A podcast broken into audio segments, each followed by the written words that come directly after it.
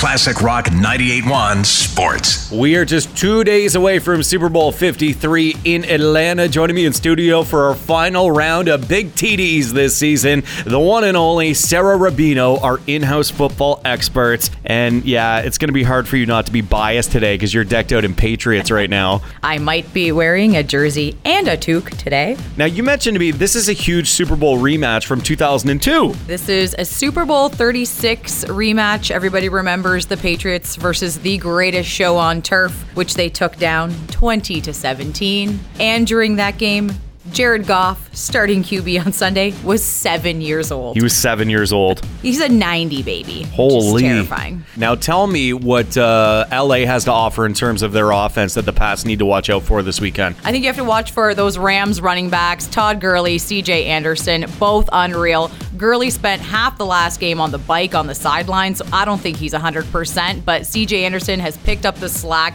and that dude can run. He's going to be hard to stop, but Patriots can run it as well. Trying to put your, your fandom aside here, when it all comes down to it after four quarters, who do you think's getting the Lombardi? Brady himself has played in more Super Bowls than any other team in the NFL.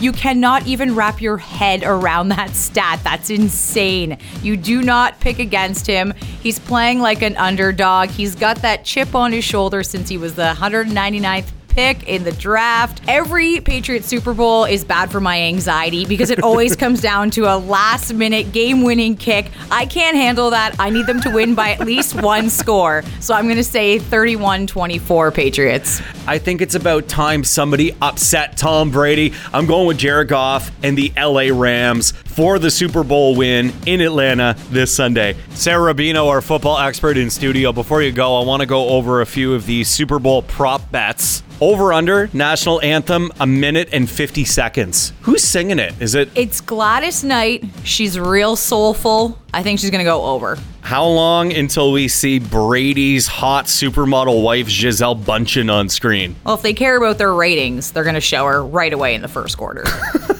Will a fan run on the field during the game? yes, and I hope he's naked. Yeah, you would want that, eh, Rubino?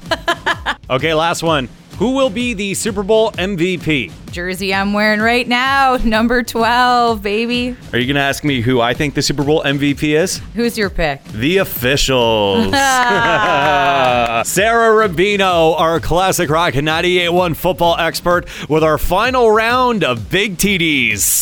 The Ryan Valdron Show on Classic Rock 98.1.